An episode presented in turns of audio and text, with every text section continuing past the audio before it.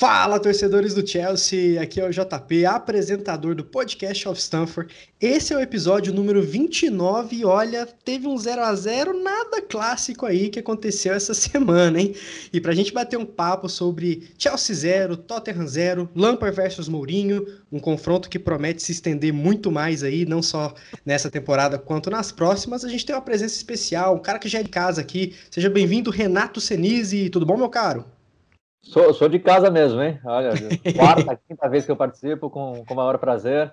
É assim, me sinto um pouquinho deslocado às vezes, mas é sempre um prazer participar com vocês e para falar desse clássico, né? Que não foi como a gente esperava, mas tem muita, muito assunto para a gente abordar desse clássico. Verdade, é isso aí. Vai ter bastante coisa legal, uma análise interessante, que foi um 0 a 0 recheado de, de pontos a se observar aí, vamos se dizer, né?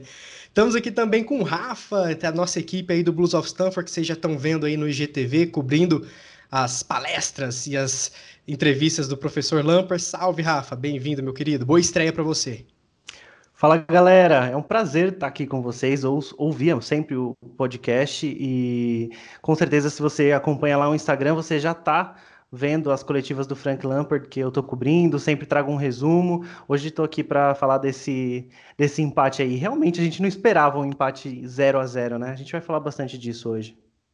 Maravilha. E para fechar o time, o Gustavo tá aí, porque o Gustavo é aquele que você já sabe, né? ele só aparece em jogo grande, né? O chefe, chefe. o Sinistro não precisa nem falar por que, que ele se sente deslocado. Deixa abaixo. Valeu, João, valeu, Rafa, valeu, Sinistro falar um pouquinho sobre esse jogo, que a gente esperava alguma coisa a mais, mas aquela coisa, né? O Mourinho veio para isso e conseguiu. A gente continua lá em cima e, e é isso que interessa.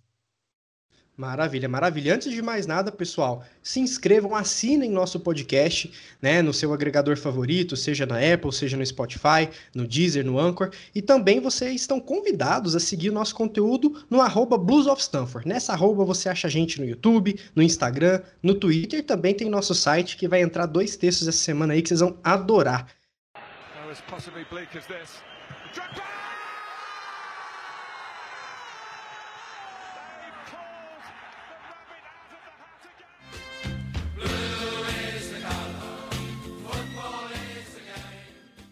E para começar a resenha, vou começar com o nosso convidado. Senise, Chelsea 0, Tottenham 0. Você acha que os dois jogaram para não perder? O clássico Park de Buzz aí? O que, que você acha que estava na cabeça do Mo e do Lampard para esse jogo aí? Não é querendo cair muito no clichê, mas foi o clássico, aquele medo de perder, tirar a vontade de ganhar. O, o Lampard queria ganhar, mas até na, na entrevista dele depois do jogo, ele falou que ele pediu para os jogadores ficarem atentos, para não errarem passes ali no ataque, porque o, o risco do contra-ataque do Tottenham era muito alto, ou seja, ser cauteloso. O Lampard falou isso o tempo todo. Então, quem quis ganhar mais foi o Chelsea, mas o, o medo de perder foi maior do que a vontade de ganhar, e por isso que foi o 0 a 0 E, assim, para falar a verdade, o, o Chelsea, a postura foi muito parecida com aquela contra o United, né? Que também você via o Chelsea querendo ganhar, querendo atacar, mas sempre muito precavido. Para mim está claro que o Lampard realmente quer manter essa boa fase da defesa, mostrar que ele conseguiu arrumar o problema defensivo, que já é um grande mérito dele. É, e quem, quem, sabe no próximo clássico ele libere um pouquinho mais o time para atacar e, e, e aí a gente tem um jogo mais legal. Não, perfeito. Eu vou até passar a bola pro Rafa, porque assim, muita gente falou no Twitter, principalmente lá fora em Londres, né, que o Mourinho fez com o Lampard aquilo que o Lampard fez com o United naquela partida, né? Que era aquele 0 a 0 com a defesa bem sólida, esperando chegar nos 65, 70 minutos para começar a atacar e soltar um pouco mais. A diferença foi que eu vi muita bola na área do Reese ali, né? A gente vive falando que os caras roubam as assistências do Reese da torta direito, né? Que tava o Abraham lá, que ele não foi muito bem na batalha corporal contra os caras do Tottenham. Você acha que foi bem por aí mesmo, cara? Eu acho que sim. O primeiro ponto que eu queria destacar foi exatamente o que o Senise falou. Eu acho que, é, independente de, de quem você torce, você esperava um contra-ataque, você esperava ver Kane e Son fazendo alguma coisa ali a gente, torcedor do Chelsea, tinha essa certeza e eu tava com medo disso. Falei, isso vai acontecer em algum momento, a gente tem Kane e Son, tá um momento excelente e tal, isso vai acontecer em algum momento.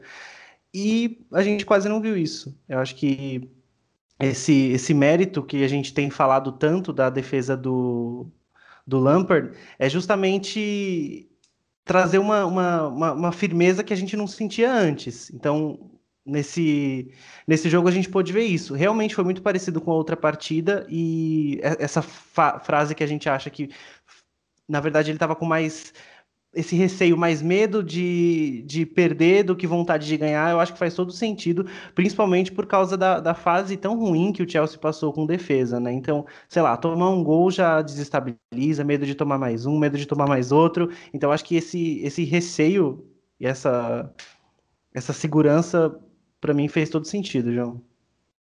Verdade, verdade. Para mim é um pouco complicado porque eu tenho o Lampard muito no imaginário como jogador, né? E ele falar, olha, meu medo de perder aqui hoje é maior que minha vontade de ganhar, é muito estranho isso do Lampard. Mas hoje, como treinador, eu acho que passa-se muito por, por isso que o Senise falou, a boa fase, né, a boa, a boa prática ali desse sistema defensivo que ele está tendo. Ô Gustavo, você acha que foi bem por aí mesmo, é, é a parte de solidificar essa defesa, parar Kane Son, porque a gente sabe que não é muito do feitio do Lampard isso, né? Será que é estratégico, pontual é... mesmo? Eu acho que a grande diferença dos dois jogos é que o United também tentou ganhar. Eu acho que o United, principalmente no final do jogo, né? Você lembra do Mendy do Thiago Silva salvando? O Thiago Silva teve uma atuação impressionante, mais uma, né? Todas praticamente foram impressionantes. O Tottenham não, o Tottenham foi só contra-ataque.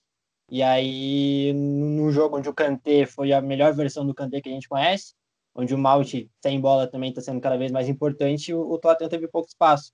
Eu acho que esse que é, é, o que a gente mais tem que comemorar. Eu acho que o Chelsea não sofreu contra Kane e Son.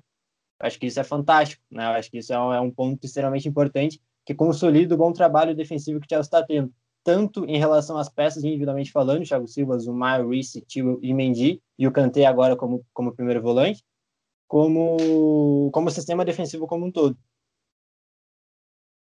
Boa, boa. E tudo isso que a gente falou se traduziu nesse 0 a 0 né? O Mendy teve é, duas boas intervenções e uma saída ali no meio-campo que se fosse o Kepa, é, sei lá, né? Talvez, talvez o placar seria diferente. Mas assim, o que a análise mais fria que eu vou voltar à roda com o Senise agora é o seguinte: o Chelsea versus o Big Six, né, nesse, nesse nessa Premier League, o Chelsea que está em terceiro, ele tem dois empates, 0 a 0 0 a 0 United Tottenham e a derrota com o Liverpool que foi aquele 2 a 1 o Jorginho perdeu o pênalti, tivemos o, o Christensen expulso, o Kepa falhando. Então, você acha que é preocupante isso, Senise? Você acha que é normal o time estar tá em transição, o ataque está fazendo gol, a defesa não está tomando? É clássico, né, cara? Pode tudo acontecer. Você analisa mais por aí ou você acha que tem que abrir o olho porque, né, precisa ganhar clássico para ser campeão? Não, eu, eu, sinceramente acho bem normal. É um time em formação. É o Tottenham hoje é um time muito mais pronto do que o Chelsea. O Chelsea está jogando de igual para igual com o Tottenham, eu já acho uma prova de mais um, uma ótima temporada de trabalho do Lampard. Lógico, está só começando, mas o, o, o, Chelsea é metade do time novo. É, com, com, com, por exemplo, a defesa, são três caras novos na defesa. Você tem o Mendy, você tem o Thiago Silva e você tem o Tio. O Tottenham não, o Tottenham, o, do time que saiu jogando, só dois jogadores não estavam na temporada passada. É, e, e, assim, eu acho que falta, falta um pouquinho de. Nesse caso, para mim, até voltando um pouco à pergunta passada, faltou um pouquinho de coragem no Lampard, na, minha, na minha opinião. Pode até parecer meio contraditório, estou elogiando o Lampard aqui, mas é porque eu lembro dos últimos dois jogos do, entre Chelsea e Tottenham, já Lampard contra Mourinho, e o Chelsea amassou o Tottenham nas duas partidas. No White Hart Lane, 2 a 0 dois gols do Willian, assim, mas foi 2 a 0 passeando. E aí no, no Stamford Bridge, 2 a 1 e o 2 a 1 um, resultado totalmente mentiroso, porque o Chelsea também jogou muito melhor, teve mais posse de bola, finalizou mais. Tudo bem, aquele, aquele Tottenham do Mourinho não era tão forte quanto o, dessa temporada. Apesar de não ter mudado tanta peça assim, o Tottenham de hoje é muito mais forte. Só que todo mundo sabia que a tática do Mourinho ia ser mais ou menos parecida. Então eu acho que o, o Lampard podia ter repetido a tática dos outros jogos, é, em Stamford Bridge e, e no White Hart Lane, no, White Hart Lane, no, no estádio novo do Tottenham, ele jogou com três zagueiros, que dava certo também isso na temporada passada. Eu até entendo que essa temporada ele não precisa mais disso, porque tem um cara como o Thiago Silva. Enfim, mas eu acho que o, o, o Lampard poderia ter arriscado um pouquinho mais. Mas eu, voltando a essa pergunta, eu acho tota, totalmente normal. É, é, é ele está ainda ganhando a confiança dos novos jogadores. Ele, ele mesmo está ganhando. Os jogadores estão conquistando a confiança do treinador para mostrar, ó, pode colocar um pouquinho mais para frente nos clássicos, a gente dá conta aqui atrás. Eu acho que é normal esse no primeiro no primeiro movimento do Lampard nessa temporada é se preocupar mais com a defesa. Eu tenho certeza que a partir de agora, nos próximos clássicos, a gente já vai ver, já vai ver um Chelsea mais solto, um Chelsea atacando mais, que é o que o Chelsea tem feito contra os times menores, né? A defesa está bem, contra os times menores o ataque continua produzindo bastante. A gente viu contra o Burley, a gente viu contra o Sheffield, mas eu, eu acho que é o próximo passo e, de novo, acho que é normal dentro de um trabalho é, tão diferente quanto esse do Lampard.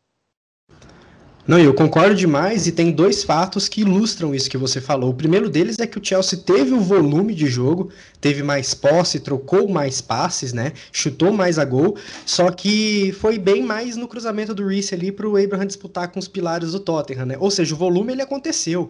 Eu acho que faltou mesmo isso que você falou. Olha, aqui atrás a gente segura, vou soltar mais um pouquinho o time, vou colocar o Pulisic num X1, se o jogo tá no alto eu vou meter o Giroud que é mais forte, ele fez isso bem no finalzinho. Concordo plenamente. E segundo ponto, né, que, que ilustra bem, temporada passada a gente perdia de 3 a 2 4 a 3 5 a 4 6 a 5 A gente fazia os gols, mas tomava gol demais, né? Então é totalmente justificável, né, Gustavo? O que, que você acha? É, exatamente. Eu acho que o, a torcida ela, ela precisa abandonar aquela ideia né, de achar que o Chelsea, só porque contratou que contratou, tem que meter 5, 6 Tottenham United. É calma, é um, é um processo, como o próprio Sinise falou. Primeiro, não sofre goleada, para daí você começar a, a, a, entregar, entregar ofensivamente. Então, acho que é isso. Uh, totalmente compreensível, totalmente normal.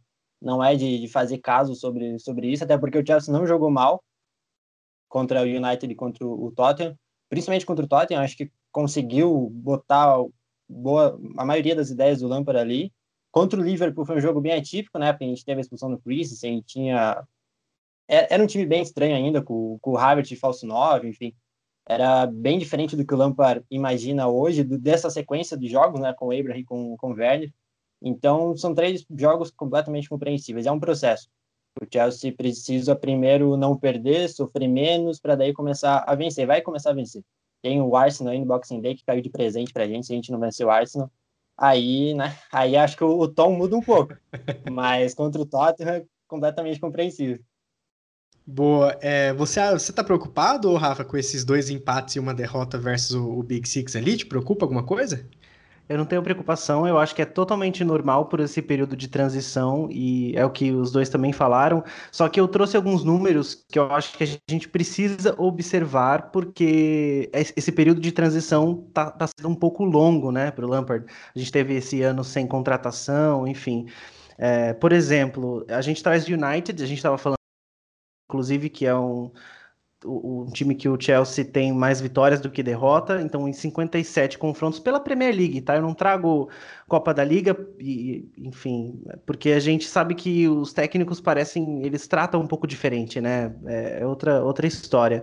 Mas, por exemplo, no total, quando a gente olha para o total, em 57 jogos de Premier League, o United venceu 17 e o Chelsea venceu 18. Então não tem aí uma, uma diferença tão grande. Óbvio, teve as, as duas vitórias recentes aí contra, contra o time nas Copas, na FA Cup, só que a última vitória do Chelsea em cima do United na Premier League foi na temporada 2017-2018. Isso foi um, um 1 a 0 que teve gol do Morata. Então já tem um tempo. E essa situação se repete também no contra o Liverpool. Então, no total, a gente tem 20 vitórias do Chelsea, 23 vitórias do Liverpool.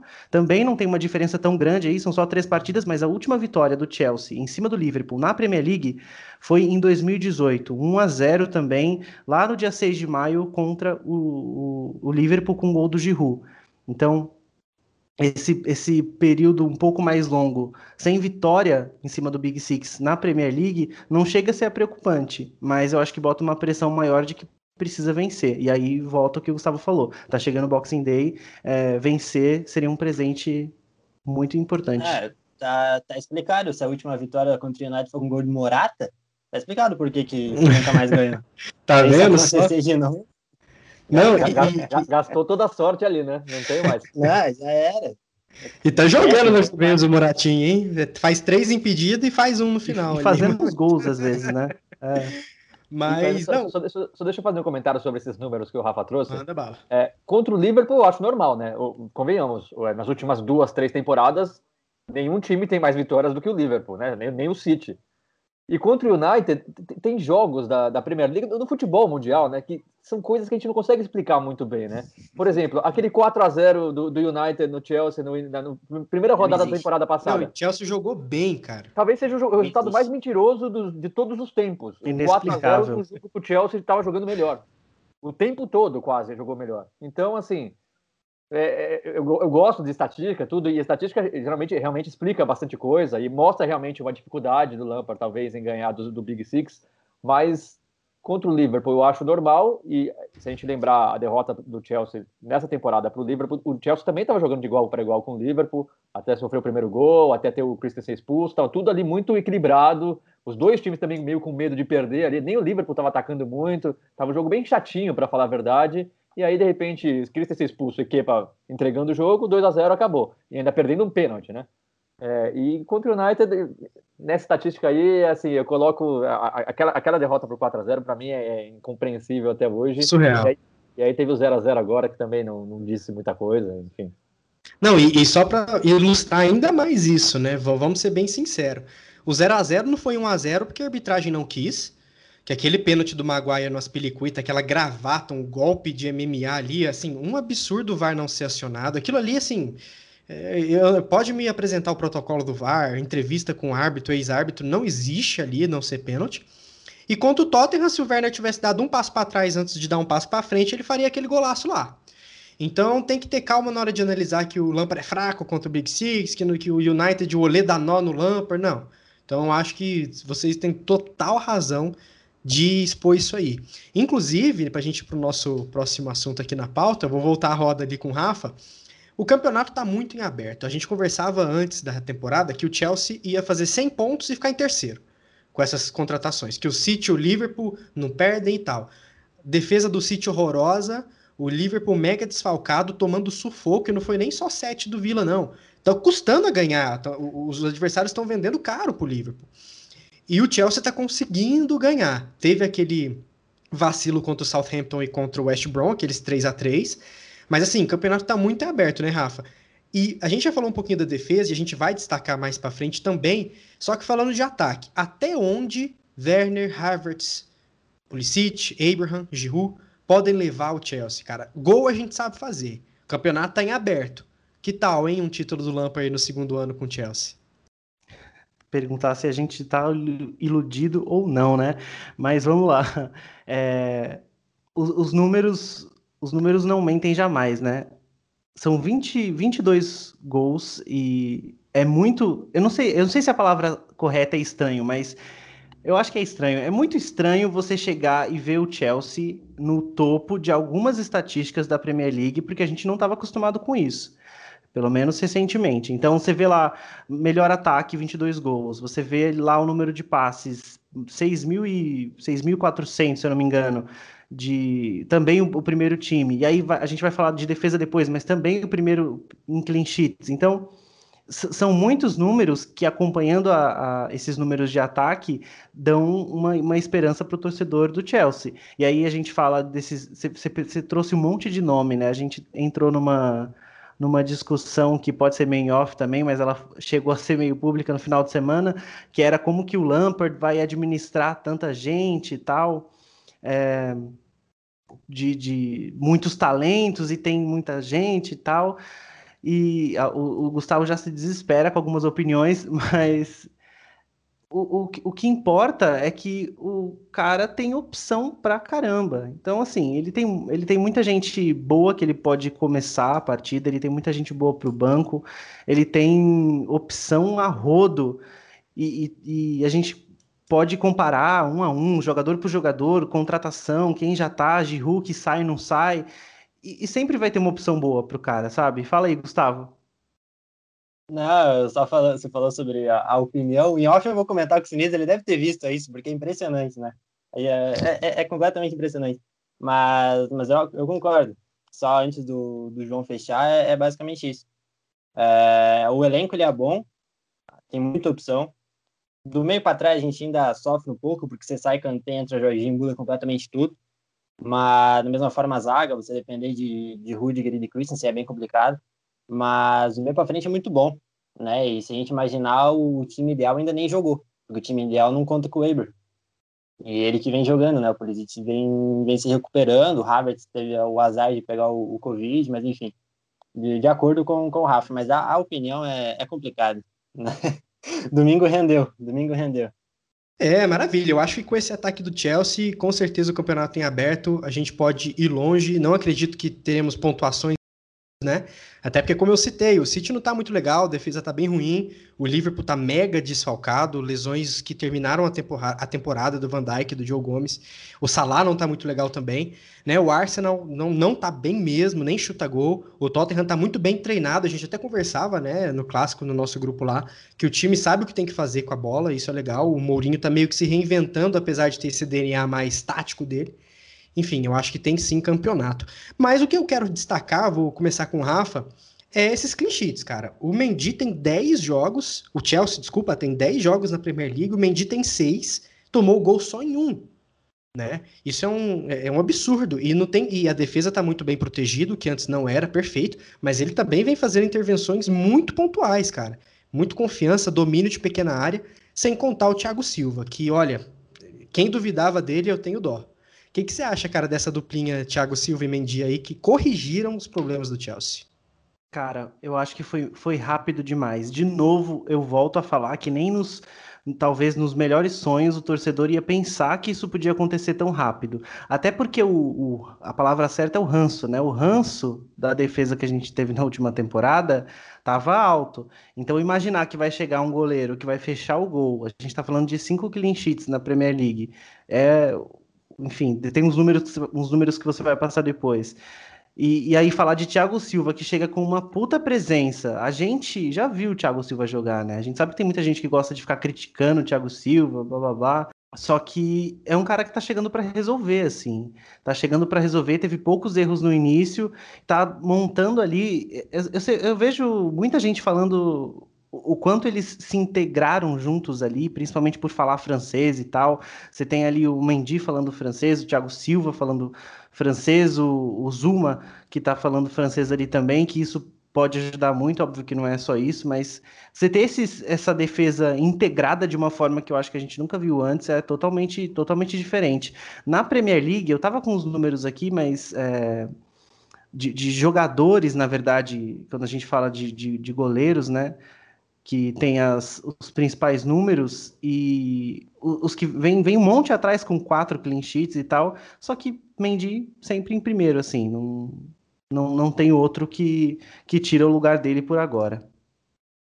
E passando a bola para o Senise, eu vou trazer um dado muito interessante sobre o Mendy principalmente. É, nas top 5 ligas europeias, a cada 90 minutos, cada jogo, o Mendy toma 0,17 gols. Depois vem o Oblak, que na minha opinião é o melhor goleiro do mundo, 0,22. Depois vem o Alex Remiro, 0,45. O Keylor Navas, que para mim é o segundo melhor goleiro do mundo ainda, 0,50. E o Donnarumma, 0,62. O curioso é que o segundo melhor da Lorri, com 0,90. A diferença é anos-luz, é abissal que o Mendy vem entregando. Você esperava isso de imediato, ou Senise, ou é porque o Kepa também colocou a régua muito baixa ali? Não, sem dúvida o Kepa colocou a régua muito baixa, mas eu não esperava que o Mendy fosse colocar a régua muito alta dessa maneira e tão rápido, né? Cara, o cara chegou agora e, já, já enfrentou o United e não sofreu gol, já enfrentou o Tottenham e não sofreu gol. O cara que em seis jogos de Premier League sofreu um gol só. E claro, concordo com o que o Rafa falou, com o que o João Paulo falou, passa muito pelo sistema todo, é o sistema todo reconstruído, é, é, é o tio que ataca bem, mas não está falhando como o Alonso falava. É o Zuma que, por ter o Thiago Silva do lado, assim, já virou outro jogador. Quando você tem um cara como o Thiago Silva do lado, você consegue entregar mais. É, é, é, é o, é o Kanté como primeiro volante, que para mim é fenomenal. É o Mason Mount, que ajuda muito na marcação lá na frente. Enfim, é o sistema todo. Agora, o Mendy, você não vê uma falha dele. Você não vê nenhum projeto de falha dele. Você vê contra o Manchester United ele fazendo aquela defesa no no último minuto, que assim, o Kepa teria levado o gol. É, então é muita segurança, é muita segurança, é muita personalidade, e você vê que ele é um cara como goleiro, e talvez pelo idioma também, não sei, ele nem fala muito ainda, você não vê ele gritando com a defesa, você não vê ele. Mas assim, o cara passa uma segurança que a defesa do Chelsea não tinha desde o Peter Cech, sabe? Então, assim, é um impacto enorme, gigantesco. E quando a gente discutir as melhores contratações dessa temporada, e olha que eu vou falar, assim, se você pensar no custo-benefício, talvez o Mendy seja melhor, porque assim, o Mendy não custou quase nada para o valor para o futebol hoje. Então, é, é, é, como se você tivesse compensado o que você gastou no Kepa, porque você gastou tudo no Kepa e você, um pouquinho no Mendy, se você divide por dois, você tem um goleiro que é extremamente bom como o Mendy e um goleiro, vai, mediano para ser bonzinho, que é o Kepa. É como se você tivesse gastado, sei lá, um, um, valor razoável em dois goleiros, um bom e um. Então, assim, parece que o, Kepa, o, o Mendy salvou a besteira que o, que o Chelsea fez com o Kepa. Então, é, eu, eu não me lembro Lógico que tem o impacto do Alisson no Liverpool, que é inquestionável, mas o Alisson custou caro. Custou caro no sentido. O Liverpool perdeu o recorde pro Kepa, né? O que é, são o recorde, que a gente não. É, não é. dá para confiar só em número, né? E o próprio Ederson, antes do Alisson, também, na época, todo mundo questionava como é que você vai gastar 30, acho que era 35 milhões de libras naquela época, num goleiro, o City tá louco. Então, assim, o negócio que o, que o Chelsea fez trazendo o Mendy, assim, é, é, eu não consigo lembrar de um negócio tão bom por um valor tão baixo. É impressionante. Essa mensagem, não, essa mensagem do, foi, Marcos deixou uma mensagem aqui em off que foi incrível. É, o Mendy cata pelo valor do, do Kepa e o Kepa cata pelo valor do Mendy. Exatamente. Resumiu brilhantemente o que eu estou tentando falar em cinco minutos. Palavras bonitas, estava estudando para falar e aí ele jogou. Tem, tem, duas coisas, três na verdade. A primeira é que eu me retifico. Eu acho o Oblak, o Oblak o melhor do mundo, o Alisson o segundo melhor do mundo e o Navas o terceiro. Eu esqueci do Alisson, sou fãzaço do Alisson. Inclusive, o Chelsea tentou o Alisson, não rolou, Faltando cinco minutos para acabar a janela, 70 pau no Kepa. Foi aí que, que veio toda essa, essa brincadeira. A gente, a gente esse, sabe o que aconteceu aí. esse ano. Foi só o desespero, o mercado estava inflacionado, acho que não tinham o que fazer e foi no desespero. Assim. É. E passar pro Gustavo, mais um acerto de Peter Cech, hein, cara? Indicação dele, que saiu do clube dele e que entregou. Peter Cech é sensacional, né, velho? E antes do Gustavo não, falar, só a, a, sorte do destino que a gente já, o Chelsea já cai na, na Champions e já enfrenta duas vezes o Rennes, né? tipo, é muito os deuses do futebol agindo. Ah, o Mendy é impressionante. Eu gravei com o Sinise, inclusive, né, para o YouTube sobre o Kepa. É um alívio você ter o Mendy. E, e, não só o Mendy, o sistema defensivo como um todo, ele tá muito melhor. A gente lembra como o Aspilicueta começou mal a temporada passada, né, defensivamente, que é o forte dele. Hoje a gente tem o Rich James que é bom nas duas fases do jogo. Né? Tem muito a melhorar ainda defensivamente, mas não compromete. Uh, o Tio da mesma forma, tá bem nos dois. A gente não imaginava que o Tio fosse tão bem defensivamente. Mas perto do Alonso é um absurdo. O Mendy perto do Kepa é um absurdo. A gente, quando o Mendy chegou, a gente falava. Ele precisa fazer o básico.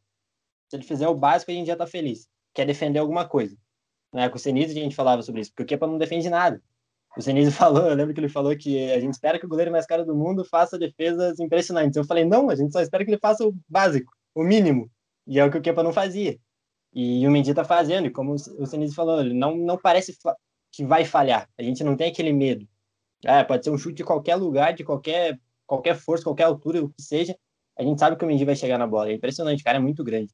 Né? E a, a importância do Thiago Silva também é muito grande a gente falou com, com o Fernando Campos sobre o, o Thiago Silva, é, é fenômeno. É, a gente tem que lamentar porque não respeita um cara do tamanho do Thiago. É o melhor brasileiro da geração dele, um dos melhores do mundo da geração dele. É difícil pensar em três melhores que o Thiago Silva na geração dele. O, o Senise talvez possa ajudar, mas eu acho muito difícil a gente, a gente pensar em três zagueiros dessa geração melhores que o Thiago Silva. Então é... a gente tem um baita que tem muito a entregar ainda, que ainda pode entregar.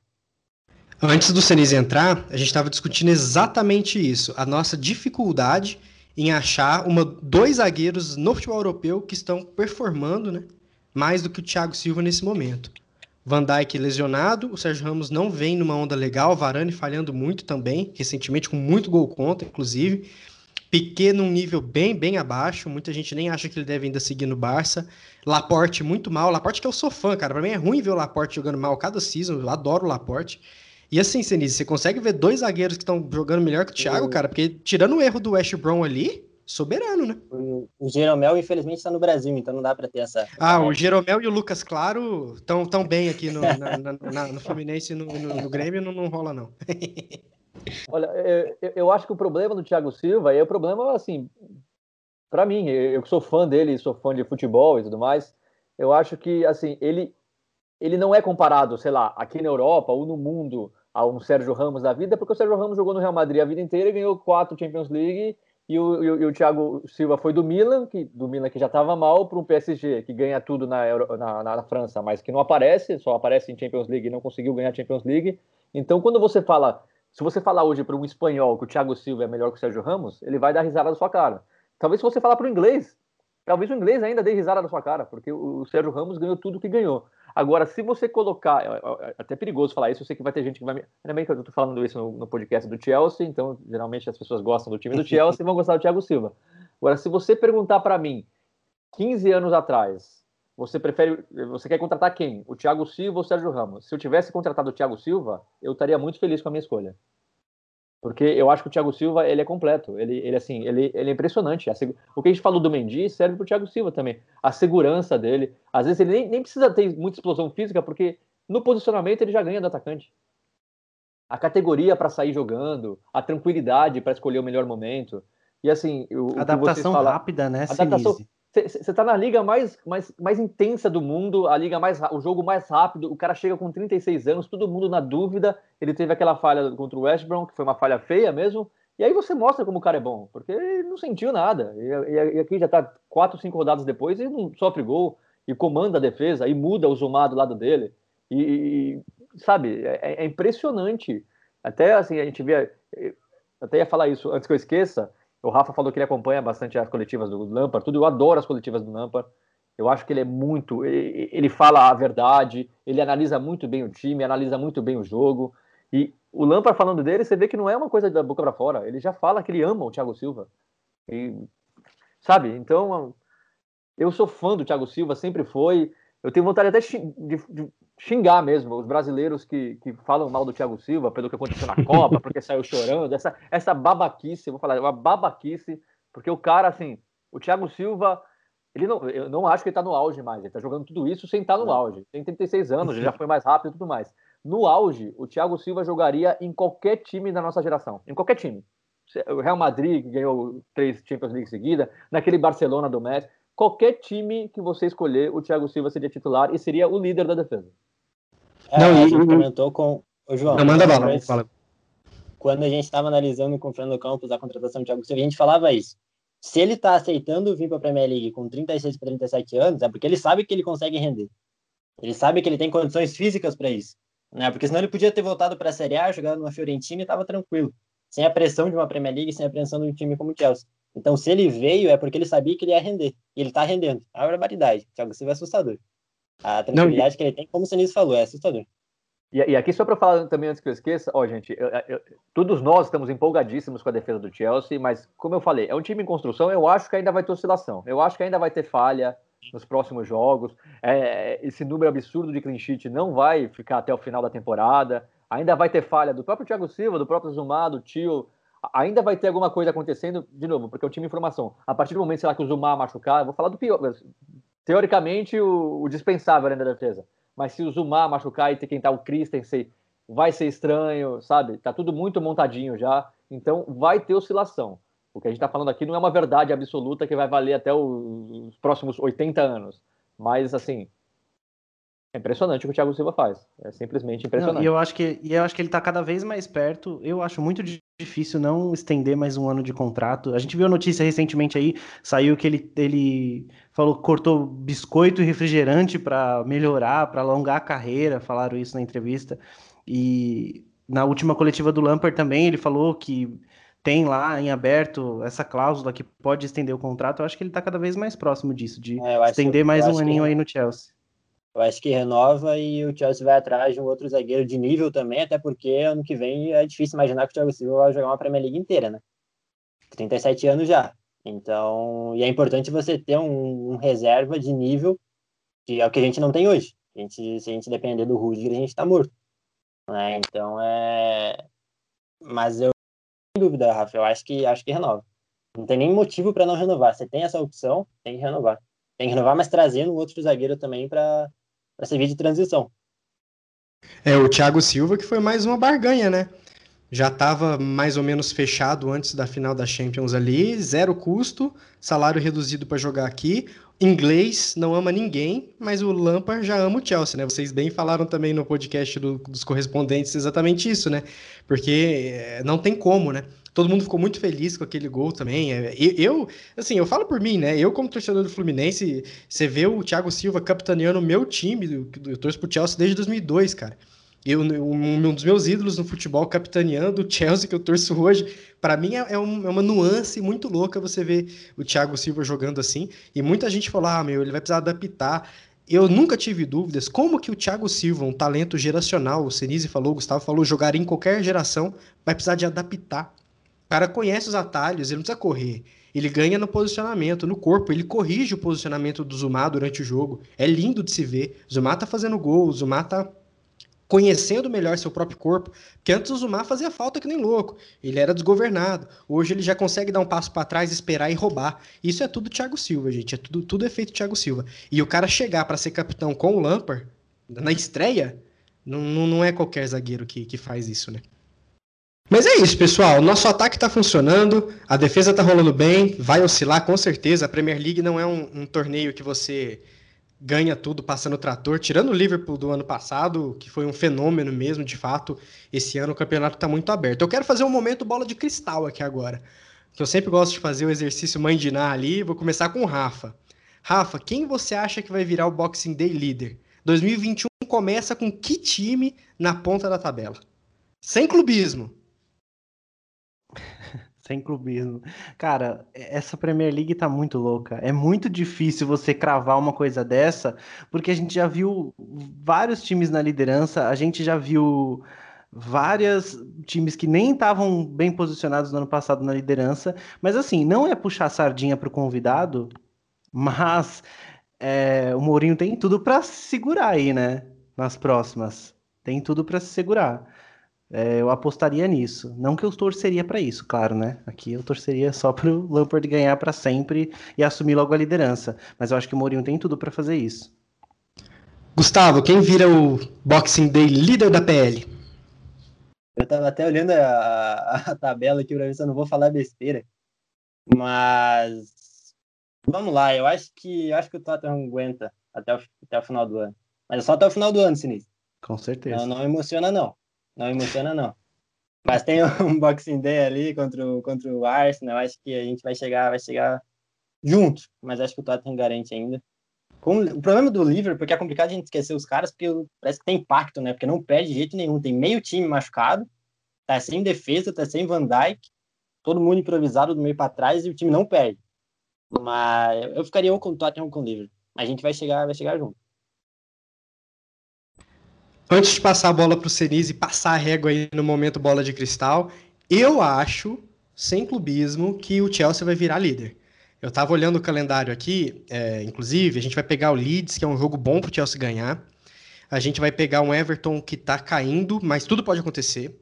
O Wolves sem o Jimenez, hum, não sei, eu vejo o Chelsea ganhando, vejo o Chelsea ganhando do West Ham. E o Arsenal e o Aston Villa, talvez a gente dropa um empatezinho aí.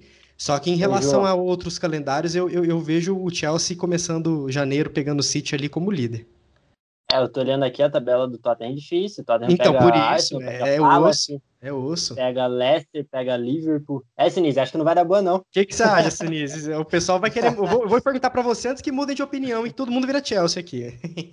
eu acho que o líder vai ser o Arsenal. Ah, não vai. Não, Se silêncio uma conversa segundos, de WhatsApp, eu mandaria aquela figurinha do. Como assim? Não, eu acho que o líder, o líder vai ser o Chelsea. Eu, eu, eu acho que a, a tabela do Tottenham nesse momento é muito difícil, é muito complicada. O que, o que, o que conta a favor do Tottenham é estar tá disputando a Europa League. E a gente pode falar, o Chelsea já está bem caminhado no grupo, vai classificar, só que o Chelsea vai querer ser líder do grupo. Não vai poder vacilar porque o Sevilla está ali. Então, o, Chelsea tem a Champions League para se preocupar. O Tottenham na Europa League consegue poupar quase todo o elenco. E isso é um ponto positivo, mas eu acho a tabela do Tottenham muito difícil até o final do, do ano. Muito difícil. O Wolves é muito complicado, está melhorando o, o, time do Nuno Espírito Santo. Tem o Arsenal, que por mais que o Arsenal esteja mal, é um... tem o Leicester, que sempre complica para o Tottenham. É, eu acho a tabela do Tottenham muito complicada. E eu, eu vejo o Chelsea forte nesse momento. Eu, eu, eu acho que. Para mim, vai ficar entre os dois. Eu acho que o Liverpool, nesse momento, vai sofrer muito com, com as lesões. Não é possível que isso não vai afetar o, os resultados. Já está afetando. Empatou com o Brighton. É, uma hora, uma hora tem que perder, é. né? Não é possível. Eu acho que está entre Chelsea e Tottenham, mas eu, assim, eu, já que eu tô na casa do Chelsea aqui, eu vou falar Chelsea. Mas não é nenhum absurdo mesmo. Eu, eu, falei justamente enquanto vocês diziam, eu tava passando o olho na, na tabela. O, o Tottenham tá com uma tabela embaçadinha nesse final. O Chelsea tem alguns jogos bem cardidos. Eu não acho que vão ganhar de todo mundo, não. Até comentei que Aston Villa é o típico. Quem acompanha NFL sabe, é o trap game ali. É o game que você uhum. fala, ah, meu, entrei e vou fazer o resultado. Um abraço. Aí você dropa um empatezinho ali, um a um, gol do Grealish aos 90. É, é tipo isso, né? Mas, mas eu acho que, que o Chelsea vira, vira como, como líder. E você acha, para finalizar mesmo, eu quero uma resenha final do Senise, cara. Tá super aberta essa Premier League, tudo pode acontecer, é City, é Liverpool, é Tottenham, é Chelsea. Você diria que é a mais equilibrada dos últimos anos, cara? Olha, eu acho que sim, porque se a gente lembrar, o ano passado o Liverpool disparou. No ano anterior foi muito disputada, mas só entre Liverpool e City, né? Ficou aquela diferença de um ponto só, mas só dois times, os outros times 30 pontos atrás. Na temporada anterior o City disparou. Na outra temporada o Chelsea ganhou tranquilamente do Conte também, com quatro rodadas de antecedência. O Leicester, é, é mais, é mais disputada, sem dúvida nenhuma, nesse momento, né? É, essa Premier League tá tão maluca que daqui a pouco, sei lá, o Chelsea dispara e termina a Premier League com 12, 13 pontos de vantagem. Eu, eu não duvido de nada nessa Premier League.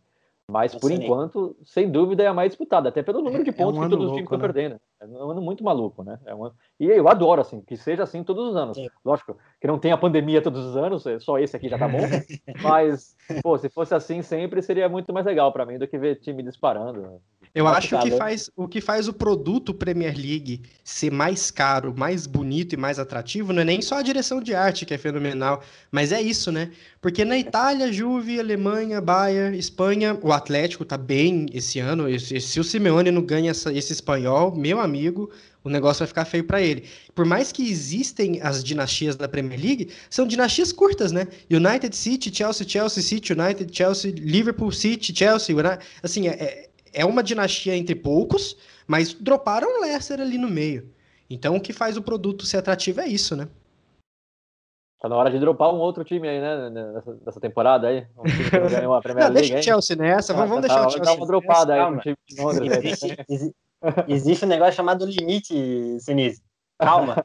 não, não, não, chega a, a ponto do, do Tottenham. Não, mas eu vou falar para vocês. O Senise, vai, o Senise conhece essa dor. Naquele jogo que o Chelsea é, deu o campeonato pro, pro Leicester lá, é, o Tottenham ali, reza a lenda, reza a lenda que houve chororô no vestiário, hein? Não, cara, eu, pô, o, o, o, Tottenham precisava ganhar os, os dois jogos seguintes, o Leicester perdeu os dois, assim, é, é, era um sonho impossível ali. É lógico que, que vale Lógico que o torcedor do Tottenham ficou puto de ter perdido justamente pro, pro Chelsea, e o Chelsea, o torcedor do Chelsea ficou feliz por ter tirado a chance do título do Tottenham. Mas a, ali já estava muito complicado. O Tottenham vacilou em jogos anteriores que não podia ter vacilado. Perdeu para o West Ham, por exemplo. Eu lembro. Então... Cara, mas assim, é, já que a gente já finalizou a pauta, um momento, um momento de descontração aqui do, dos nossos ouvintes aqui do podcast. É, eu, eu imagino como você deve ter se sentido depois daquele jogo ma maravilhoso do Lucas e ter feito uma partida tão ruim quanto o Liverpool, né, cara? Naquela Champions. Pochettino ali era pra pôr o nome na história, né, cara? Pelo Chelsea eu fiquei secando feito um louco. Deus me livre ter outro londrino campeão da Champions, né? Mas ali foi embaçada, né? Mas, mas ali são, são... sofrimento. ali, ali são duas, duas coisas. Primeiro, eu fiquei muito decepcionado com a final, né? O jogo foi horroroso. Jogo muito foi ruim. Horrível, muito horrível. E aquela Champions League, para mim, é a Champions League mais mais, mais impressionante da história. O, o Tottenham, a gente fala do jogo do Ajax, mas o Tottenham contra o City nas, nas quartas de final foi inacreditável. O Liverpool contra o Barcelona, impressionante. Sabe, a quantidade de jogos decididos com viradas e com gols no último minuto, assim, realmente inacreditável aquela temporada. E aí a final foi horrível, não só porque o Tottenham perdeu, mas porque o jogo foi muito ruim. E eu, e eu adoro o Pochettino, para mim, eu, eu nunca vou Nunca vou entender a demissão dele, nunca vou concordar. O Mourinho pode ganhar tudo essa temporada, que eu vou continuar achando que o Pochettino devia ser o técnico do Tottenham, mas ali ele falhou, né? Não dá para você tirar o Lucas do time. O, o, o, segredo daquele Tottenham do Pochettino era que todo mundo jogava um pelo outro ali, a cumplicidade entre os jogadores, por mais que estivesse um pouquinho abalada ali mas a cumplicidade dos jogadores com o Pochettino era muito grande. Ele, o Pochettino sempre foi um cara muito justo. E foi das maiores injustiças o, Lucas ter saído do time. Se você quer tirar o. Se você precisa colocar o Hurricane, sei lá, tira, tira o Dele Alli. Ou então joga com cinco atacantes. Mas você não tira o Lucas depois da Champions League que ele fez, depois do que ele fez na, na, naquela semifinal. Assim. E aí, para mim, perde. Você vê que o, time já entra quebrou ali. Para mim, a sinergia ali, a, o, o, link que tinha entre técnicos, jogadores, tu, tudo se quebrou ali. O time já entrou estranho e ainda para aquele pênalti, só com o Tottenham acontece aquilo, né? 40 segundos, um pênalti imbecil daquele. Né?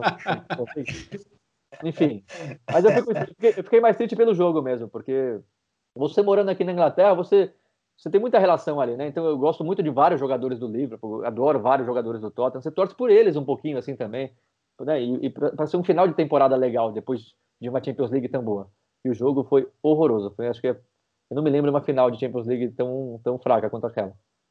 E, e é engraçado porque o Pochettino ainda não, não, assumiu nenhum clube, né? A gente achava que ele até poderia ir pro primeiro time que demitisse alguém na Premier League, um United aí com o Olê, vida longa ao Olê, eu não quero que ele saia nunca, tá? Para mim ele fique para sempre ali no United. Mas você acha, que ele, você acha que ele pinta num Arsenal aí se o Arteta não durar, cara? Olha, eu acho que se o Arsenal demitir o Arteta, aconteça o que acontecer nessa temporada, se o Arsenal demitir o Arteta, vai ser o atestado de que o clube virou um clube pequeno. Porque o, Arsenal mudou completamente a diretoria, tudo em função do Arteta. Todas as contratações foram de acordo com o que a Arteta queria. E o, o clube estava encantado por ele, a torcida estava encantada por ele. E agora, olha para o time do, do, do Arsenal. Você quer o quê? Que o Arsenal seja campeão da Premier League com esse time? Com o Willock, com o Saka, com. Pelo amor de Deus, né? E, com o William. Então, não estou defendendo o Arteta, assim, eu, eu, acho que ele tem muito que evoluir como técnico, mas eles sabiam disso, né, quando, quando contrataram o, o, o, o Arteta. Agora, o Pochettino, assim, para mim tá claro que ele, ele já ele tá esperando um time, um, um, time de verdade, um projeto de verdade. Ele não quer ir para um time pequeno da Espanha, ou mediano da Espanha, ou ou para um time grande que seja num momento muito ruim, ele está ele tá esperando o, o, time certo no momento certo. E eu valorizo muito isso, porque é, é verdade, não é só porque eu gosto do Pochettino, mas o, o Pochettino é um cara diferente. Ele, ele não quer só ganhar, ele, não, ele, quer implantar a filosofia dele no time, ele quer estar num clube que, que ele se sinta representado pela história do clube. Para ele envolve várias outras coisas do que, do que dinheiro só. Não, não é só dinheiro ou um time forte e tudo mais. Então eu acho que ele está escolhendo e ele deu um pouquinho de azar também, porque não vagou nenhum time desse perfil ainda para ele, né? O United continua com o Solskjaer. O Real Madrid, talvez, eu não sei se ele gostaria de ir para o Real Madrid, mas o Zidane ainda, né, ainda não foi mandado embora. Então, não vagou nenhum desses clubes grandes, assim, né? Que, que ele poderia se encaixar. Maravilha. Pessoal, é isso. Eu agradecer todo o time, primeiramente a você que está ouvindo pela, pela nossa resenha aí. Queria agradecer o Senise, cara, mais uma vez, muito obrigado. Você sabe que você é sempre bem-vindo e com certeza aí a gente ainda faz mais alguns episódios. Obrigadão, cara. Eu que agradeço, volto sempre que convidarem. Um abraço e boa sorte para todos nós nessa temporada. vamos que vamos. Rafa, espero que você tenha curtido sua estreia. Apareça mais vezes, não só a sua carinha bonita lá no GTV, mas queremos ouvir sua voz aqui também no podcast, hein? Valeu, meu querido. Pode deixar, sempre estarei aqui, sempre que convidado participarei, não teve forma melhor de estrear. Agradeço a todos, fica ligado lá no Instagram, que sempre na medida do possível que tiver coletiva do Frank Lampard, eu levo um resumo lá para você. Maravilha. Gustavão, obrigado, meu caro. Valeu, João, valeu, Rafa, valeu, Sinise. Se ficar falando que é só chamar, eu vou começar a chamar todo episódio. Não adianta, é bom demais. Sabe que... Que... Às, às, vezes eu posso fingir que não vi a mensagem. Né? Mas... mas tudo bem, tudo bem. Fique ótimo. Bem você saber, né? É, isso, isso teria acontecido se o Chelsea tivesse dado uma surra no Tottenham, sem a menor dúvida. Você acha que eu estaria aqui? Não estaria. Não, não estaria, não, não estaria. Eu, eu, sou que nem o Guardiola. O Guardiola é, ele é insuportável quando ele ganha. Você entrevistar o Guardiola é insuportável, chato. Quando perde, ele fica um cara gente boa. Comigo é mais. é, eu, fiquei, boa. eu fiquei com medo a hora que eu convidei, eu fiquei com medo de, de dar totem. Eu falei, puta, será que eu tô fazendo isso mesmo? Mas deu tudo certo, empatou é. pelo menos, ninguém fica. Foi arriscado, foi arriscado. De, de, deixa bem claro que o convite foi antes do jogo, tá? Eu já tinha falado é. sim antes do jogo. Eu, eu, eu, não esperei o resultado, não. Ah, mim. mas olha, ninguém esperava um 4x3, não. Eu acho que, que se não fosse 0x0, seria 1x0 para quem fizesse primeiro e, e foi, né? Mas, pessoal, muito obrigado. Não se esqueçam de assinar o nosso canal para vocês receberem nossos episódios. É, Blues of Stanford, você encontra a gente no Instagram, no YouTube, no nosso site para os nossos textos. Vamos gravar com um convidado mega especial da gringa, mais uma vez, essa semana. Spoilerzinho. Ah, João, calma, além disso, tem coisa muito grande vindo no final do ano. Não, gente, vocês não estão nem eu vendo. Eu não tô falando nem desse. É, eu, eu, eu, não tô, eu, não, eu vou até tomar cuidado para não levar spoiler aqui. O Gustavo já tá me sinalizando, calma lá para não revelar tudo. Mas olha, esse, esse, esse, final de temporada vocês vão assistir o Chelsea com muito conteúdo para ver pós-jogo, para ver a hora que você estiver de boa. E, e, e, coisas grandes virão. Espero que com o Chelsea líder aí no Boxing Day. Pessoal, arroba Blues of Stanford em todas as redes sociais. Mais uma vez, obrigado e tchau.